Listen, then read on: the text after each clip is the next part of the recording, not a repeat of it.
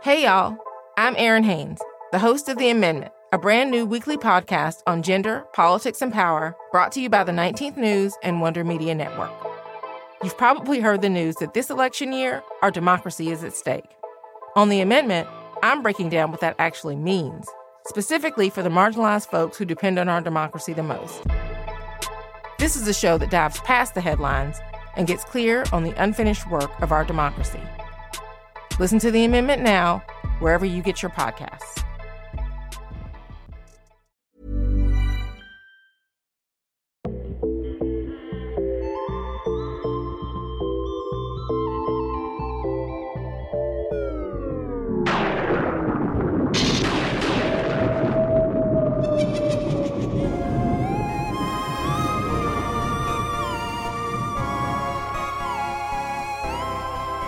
Hey there, it's Imara. Welcome to the Translash Podcast, a show where we tell trans stories to save trans lives. Well, we are in the midst of Halloween, that season where everyone is dressing up and trick or treating and doing all things related to horror and things that are scary, and also a lot of parties. And this is generally a really important time of the year for trans people. It's the time when so many of us growing up had the ability to be able to transform our gender, or even as we were getting older, to be able to embody different versions of ourselves, to see what felt right, the ability to be able to be ourselves fully without anyone questioning it. And there's nothing that embodies all of that like Broadway, which is sort of Halloween every single night. So it was an absolute treat for me recently to be able to go see Angelica Ross in her amazing role as Roxie on Broadway, actually the first trans person to play a lead role in a major legacy musical. And so we'll talk to Angelica about what it's like to embody this character night after night and what playing this role has meant for her and what she thinks it means for our community. You know, I was being told, well, girl, I mean, as a trans woman, that's about as good as it can get. And I had the audacity to feel like I wanted more. But before we get to that interview, where we actually peel back the curtain on some really important realities, let's celebrate some trans joy.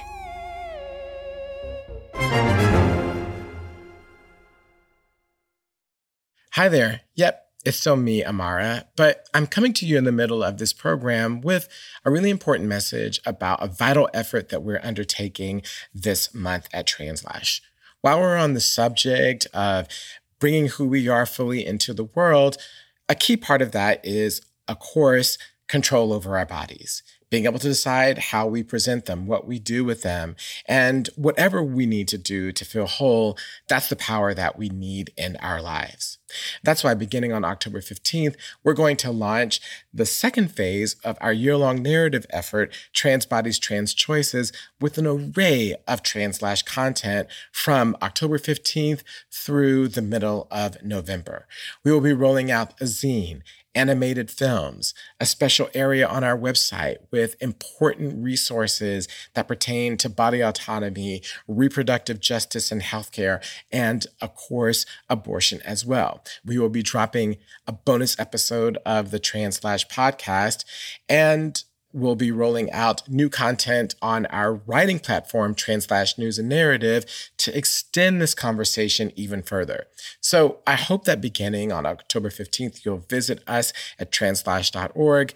If you sign up for our newsletter, you'll be getting this content automatically. Follow us on social media at Translash Media. That's why we hope that you'll be joining us on this journey to follow all of the powerful stories and insights that you'll be getting and that we'll be presenting with trans bodies, trans choices.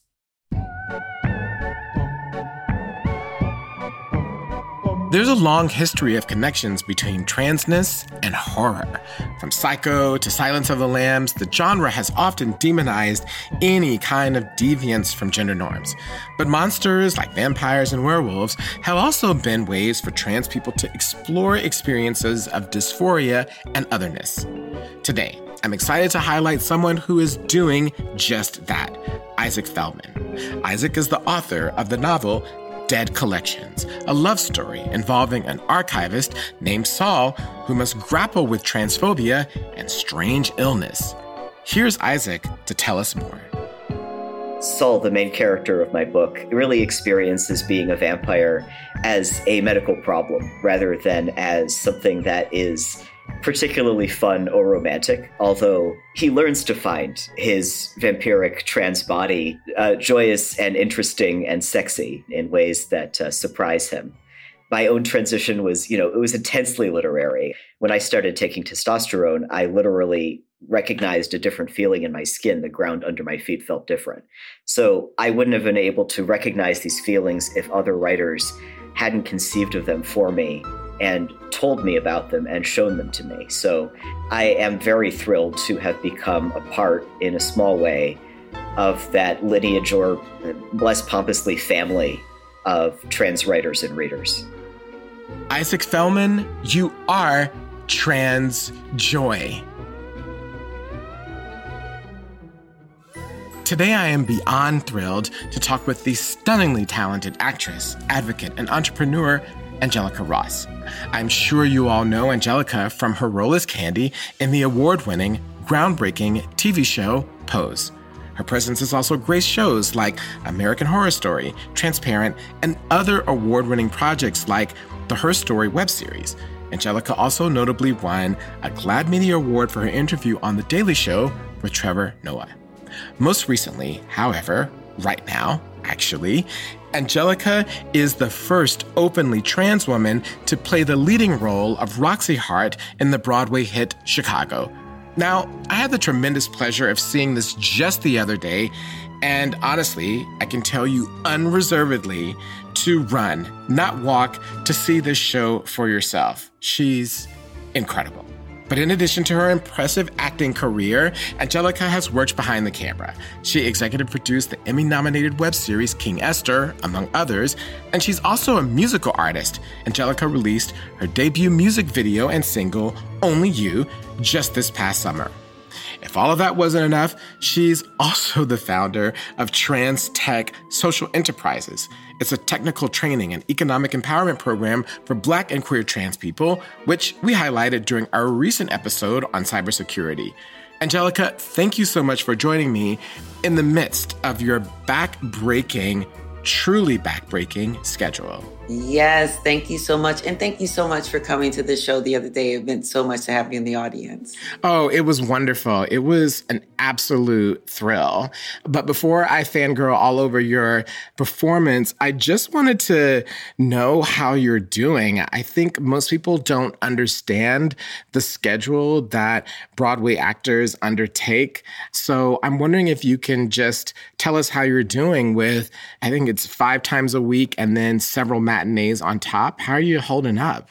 Well, yes, it's it's eight shows a week, which is uh, it's a five show weekend. Most Broadway shows, the actors they have the cast that you know they're off on Mondays, so we usually have a pretty big crowd on Mondays because most shows are closed. We're open. So my day off is actually on a Wednesday, which means that I go Friday show, two shows on Saturday, two shows on Sundays, and then another show on Monday and Tuesday before I actually get a break. So it's very grueling. A lot of days, I, I am sometimes on the verge of calling out, you know, because I'm just so fatigued. But what I've been learning about my body and my voice, even though I've been fatigued, and yes, you should rest, and yes, you should take care of your body, and maybe I should do a better job at that. But I do realize by the time it comes around to curtain call, you know, for me to uh, actually go on stage, I'm ready. Every day I kind of like am surprised at myself at how much energy I still have or how much voice I still have left over from doing eight shows a week, but I'm doing it. yeah, you certainly are doing it. And I'm glad that we started there because so often people only see what they perceive to be the glamour of show business, right? Yeah. Red carpets, magazine spreads, all of the things that we associate with the things that are, quote, easy about being a celebrity, and in this case, an actor. But what I am happy about is giving us a little insight into just how much work it is and how much it takes out of you and what you have to give to it in order to make it seem flawless, which I think is an important reality. Before I started Roxie, I um, started with like sort of a chanting goal because I chant. I'm a Buddhist, chant Nam Myoho Renge Kyo, and so one of the things that I was chanting for was to be able to manifest and become whoever, whatever type of person I needed to become to be great at this. So if that means you know, a certain amount of rehearsals, if that means vocal coaching, if that means vocal rest, if that means living like a nun or a monk and not partying and not, you know, being able to hang out and do things for a little bit, having that discipline. And I realized that even the Broadway, my co stars that have been there for 10 plus years and the lives that they dedicate to this, it's a sacrifice. And I'm sure they found some balance, some, you know, once you have been doing it for so long, but it's still, I know one of the girls in the chorus was telling me she does a full ballet class every day before the show as well. So it's like, it's not just the show. It's not just the hour and a half before the show where I'm doing my hair and makeup. It's the vocal training, it's the stretching, it's the exercise, it's all of it to keep you in tip top condition. And it just really reminds me about what it would take from other people to whether it's Broadway or something else whatever your dreams are, don't think you're going to get there dragging your feet. One of the things that I think is so remarkable about your performance, and I really do think that it is truly remarkable. As I said, I went with a friend of mine who is a Chicago aficionado. I mean, able to sing along with all the songs. And that person said to me afterwards that you were the best Roxie that they'd ever seen. That's an honor. And I think one of the things that blows me away, and this goes to what we were just talking about, just the amount of energy and time and dedication and heart you have to put into this, because, you know, theater is a way of life, right? Every oh, yes. theater person I know, it is a total way of life mm-hmm. for them, is just how physical your performance is. You know, just how embodied the Roxie character is that you portray. And I am wondering when you got the call to do this, did you have any sense of what was going to be required of you in this role? I thought maybe I had a sense, but kind of realized that I was not even close. You know, I knew that I would have to sing and I knew that there would be some dancing because, you know, even from just remembering clips from like the movie and things like that, like I used to be obsessed with the movie and knowing that Velma and Roxie at one, at some point at the end, you know, dance together.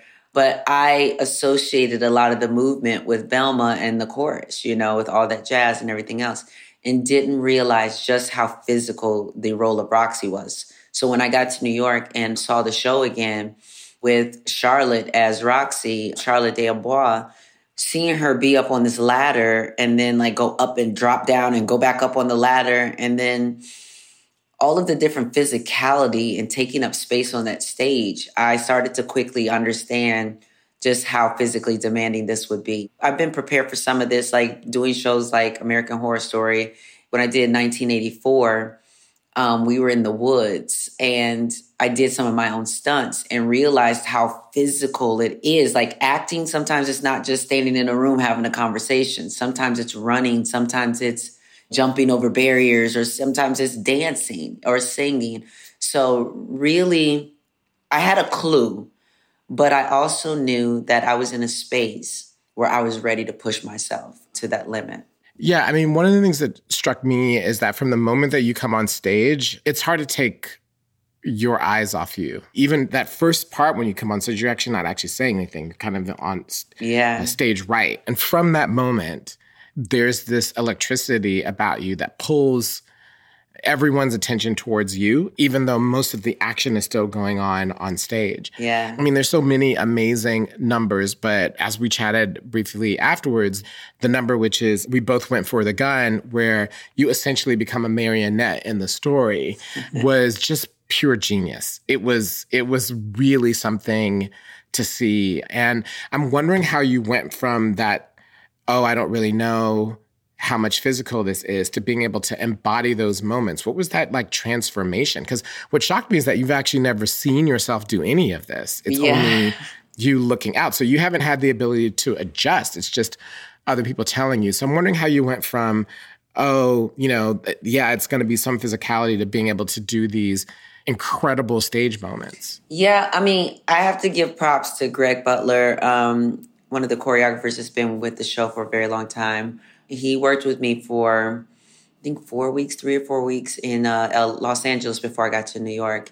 And just going over these Fosse moves, they're so precise. And you have to know what every piece of your body is doing. So a lot of our warm ups that we did with Greg, wow. I mean, I was sweating sometimes because, I mean, sometimes I'm sweating all the time, but I was sweating um, sometimes from the simple fact of what we call isolation. And in that isolation, I could be like standing upright, and he's like, "Okay, move your, you know, your head or your neck from left to right. Okay, now just move your shoulders. Okay, now just move your rib cage." And there would be these moments where I have to try to not move anything else on my body except for that area. So all you're looking at is that my my rib cage going side to side, not my shoulders, not anything else. And so when you start paying that high level attention to detail with what each part of your body is doing, like when we both reached for the gun, you know, we worked really hard on from everything from how my eyes were going to be set to my hands, uh, and just it's very precise work. Every night, of course, it's it's live theater, so every night is slightly different. But um, you know, it, it truly is fun because my executive director of Trans Tech, I was just doing an interview with him with GLAAD, and and they asked him what his favorite number was, and he said that one as well, and he just said basically had the same response of, of like how it seemed like I was so embodied as this marionette. So that's really great to hear from various different people. Um, it just means that the work that we put in ahead of time really is paying off. I'm wondering how you see Roxie in relationship to transness at all. Do you see Roxie as a cis woman? Do you see Roxie as trans? Even if she is cis, are there parts of transness that you think accentuate her character at all? I'm wondering this relationship between who you are and your character, kind of what you've been able to bring to her, and if transness is a part of that, or trans experience is a part of that. Well, you know, it's interesting because I never really thought about it like that, but I like thinking about it this way. You know how being trans, I feel like most people have had this experience, but I could be wrong. But as trans people, you're living your life, and there's these moments where you completely forget that you're trans. Meaning, like you're just living your life. You're a woman in the world. You're a man in the world. Whatever, wherever you lie, non-binary in the world, you're just a person who you know, is just living your life. And, you know, especially as a trans woman, being a woman in this environment, when I walk out the door, I'm read as such as a woman. I'm treated as such um, as a black woman.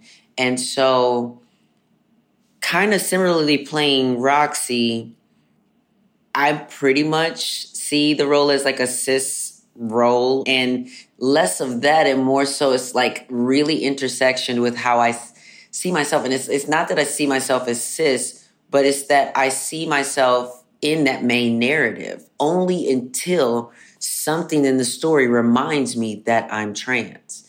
Say for instance when after she sings my own best friend and she pretends to pass out and kind of quickly comes up with this idea that she's pregnant. Mm-hmm.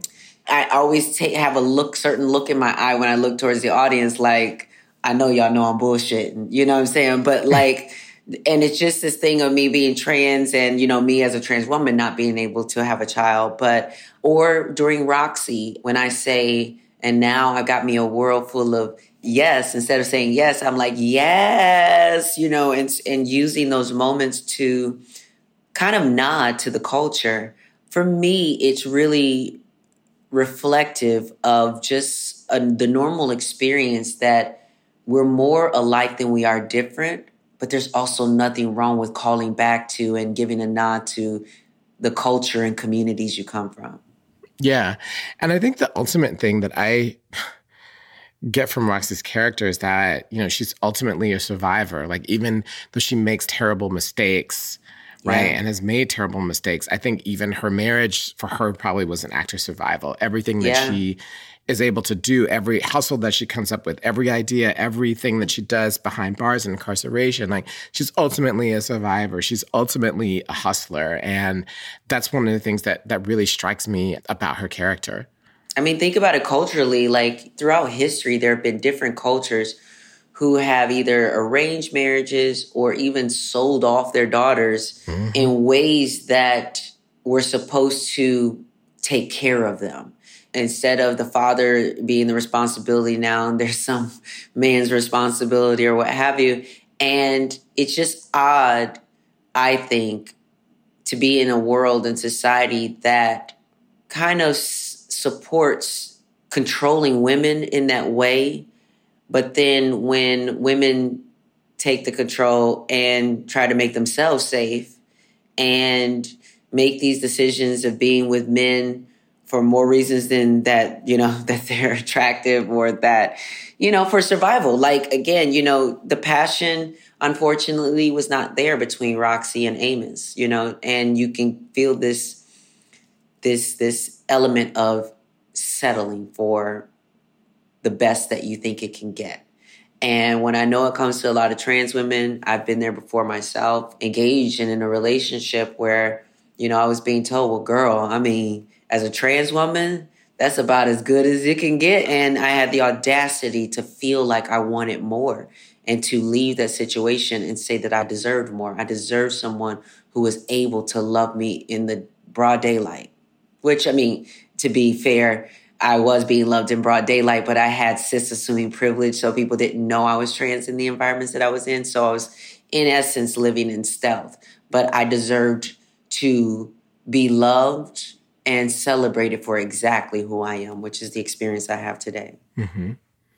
Yeah, amazing, and th- yeah, and and you're right. She didn't have that as as an option, and that was one of the things that that comes out and that you can bring to that role in seeing this, I mean, theater is the ultimate test for actors. And I think that it's undeniable your gift and the power of your ability. It really shines through in this role. I think. Thank you. What television and movies do is that the editor has control over how you're seen, right? But what's great about theater is that you're in total control about how you're seen all the time.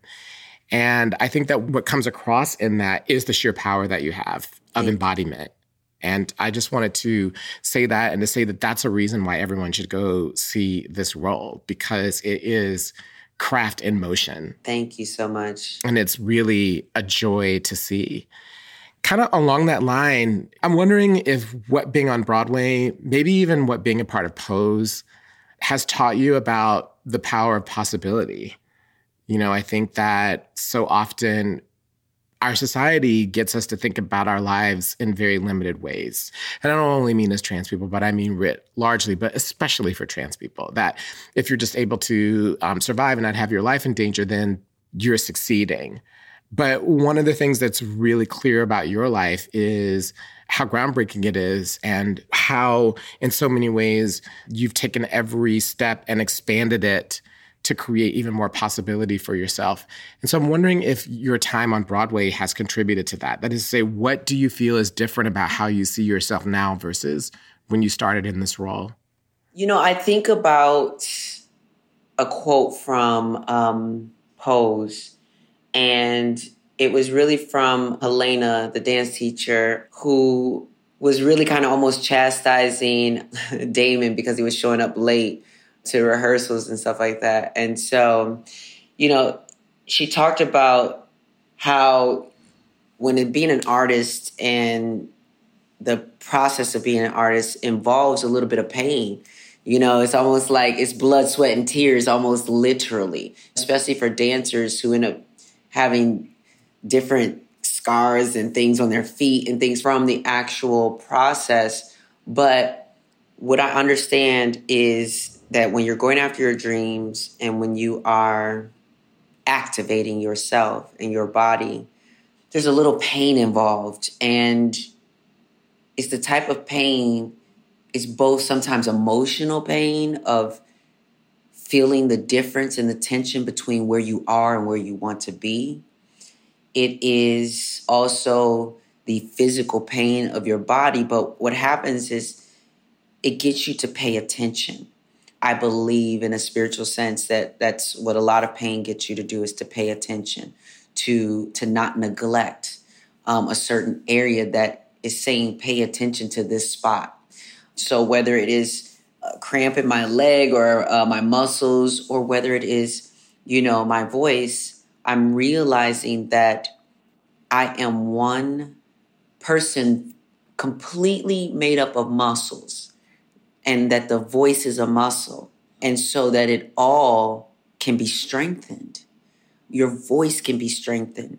Your body and your ability to some degree, I know for other folks having, you know, different uh, abilities, but still, wherever you're coming from, that you can condition yourself and your muscles to be prepared for whatever challenge that you're faced with.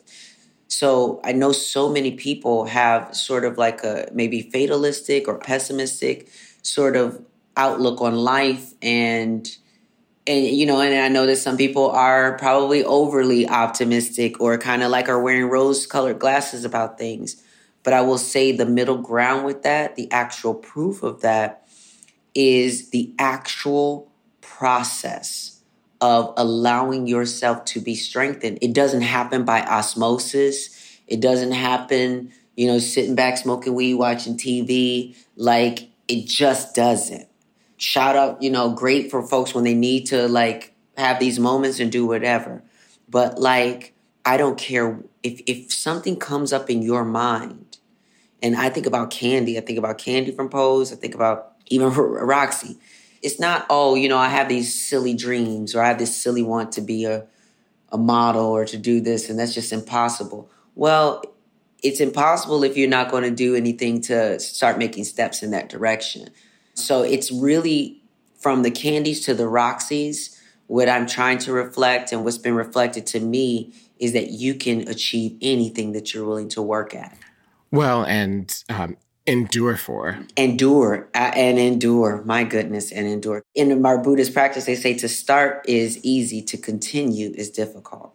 I'm wondering what are the mountains that you want to climb, sticking with this theme of the things that are causing you discomfort or the things that are on your heart to do. What are the mountains that you want to climb for yourself that are in front of you? You know, I want to be free of white supremacy. I want to be able to move at a pace that is respectful to my body, that is respectful to my value and my time. When I choose to speak up and advocate, when I choose to perform, when I'm doing anything that there's a space and balance to things that makes me feel like I can both enjoy rest as well as the race. So many times it feels like all or nothing. And so many times it feels like, you know, I know for myself that I have been able to make opportunities happen and manifest things, but you know, I still am not powerful enough, or I don't know what, focus enough, or what, I don't know, but I'm still not having figured out how to balance it all, how to do it all, and to still pay the bills. We're all living under a capitalistic society. And the biggest thing that I'm doing to overturn the wave is to reject these narratives that say you have to do this in order to be successful. That's why I bought my house in Atlanta because I want to build my world in a place that is not about the Hollywood fakeness, that is not about being sort of beholden to a yes from a casting director. When you say that you want to be free of white supremacy, are you saying that you want to be free of the limitations that white supremacy imposes on you as an actor in terms of, and as a black trans woman actor in terms of what it thinks that you should do? Are you saying you want to be free of it from the capitalistic standpoint that you have to like, you know, work twice as hard, be twice as good, and run yourself into the ground? Can you just unpack a little bit about the way that you way it plays out in your life. Because again, I think that on this theme that we've kind of touched upon about kind of behind there is an entire world that demands a lot of us and you. So when you mention like you want to be free of white supremacy, in what way is it showing up for you that you feel that it's constraining and a burden? People know me as someone who's very transparent and authentic and all those things. And the way that capitalism works, whether it's in the corporate world or whether it's in show business, it silences you in, in moments. And the reality is, I can't fully talk about my experience. I can give you the highlights, but that's why I'm working so hard to create a space where I'm the boss and where I can say no when I really want to say no. But there's just certain dynamics about this business that the reality is is that I really wish that my fan base and people who support me, love me, follow me, the one thing I want them to do is just understand I don't have all the privilege you think I have.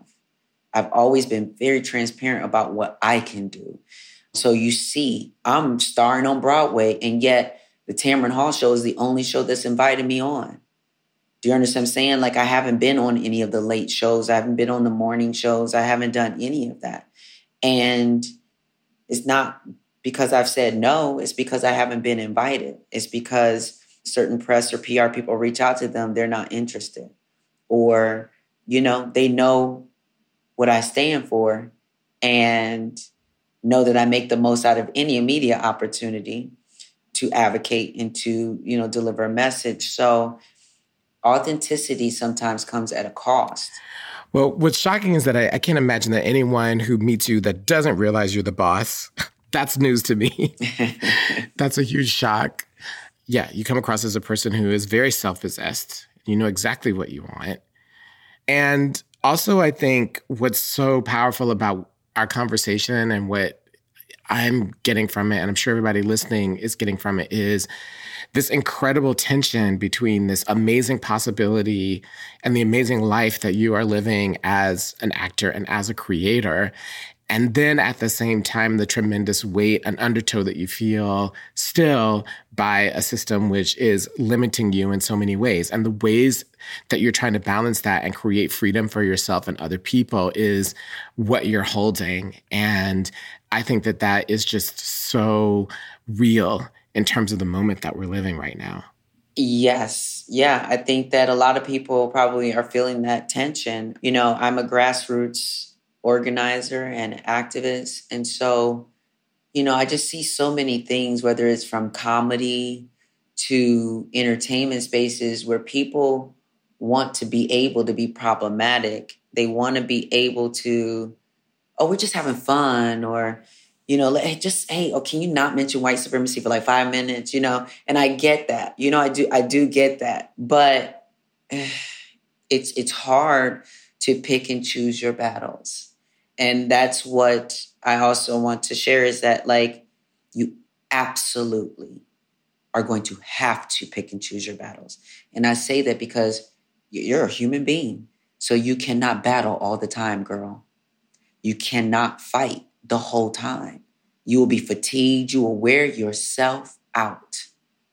So you are going to have to get, as my ex used to tell me, uh, work smarter, not harder. And you're going to have to pick your battles. Well, I know that we are all thrilled that the battle that you decided to take on was the role of Roxie because it is groundbreaking. You are amazing in it. And I am so hoping that you will be on Broadway countless times that there is a Tony in your future. Thank you. I would see you anytime I could um, in anything uh, because it was just that transformative of an experience to see you embody something that's so powerful on the stage in the best tradition of the stage. And I just want to thank you for your work and for everything that you're doing. And again, hope that everyone goes see this and keep going. Three more weeks. So November 6th is the last day. So go see Angelica as Roxie and And you can get a discount on tickets. You can get a discount on tickets if you go on Trans Tech Day, which is October 29th. There's a discount code you can find if you go to transtechsocial.org.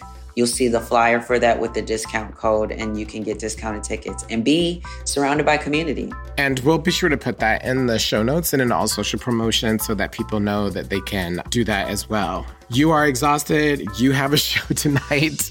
We're going to wrap, but I just want to express my appreciation to you again. Thank you so much, Angelica. Thank you so much, Imara. Thank you for joining me on the Translash podcast. Now listen all the way through to the end of the show for something extra. But first of all, special thanks to Aaron E for giving us a five-star review on Apple Podcast. Aaron says, I can't even express how much this episode means to me.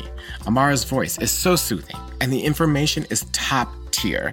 I'm always excited when there's a new episode because I know I'm going to learn something new, important, heartwarming, and pertinent to trans lives. Thank you so much for existing in this space. Aaron, thank you so much for your kind words, especially about my soothing voice. And if you all want to help show support for the show and combat these trolls, go ahead and leave your own five star review on Apple Podcasts, and you might just hear me read it out on the show. The Translash podcast is produced by Translash Media. The Translash team includes Oliver Ash Klein and Aubrey Calloway. Our intern is Marana Munson Burke. Xander Adams is a contributing producer to the show and our sound engineer. Digital strategy is handled by Daniela Capistrano. The music you heard was composed by Ben Draghi and also courtesy of ZZK Records. The Translash podcast is made possible by the support of foundations and listeners like you.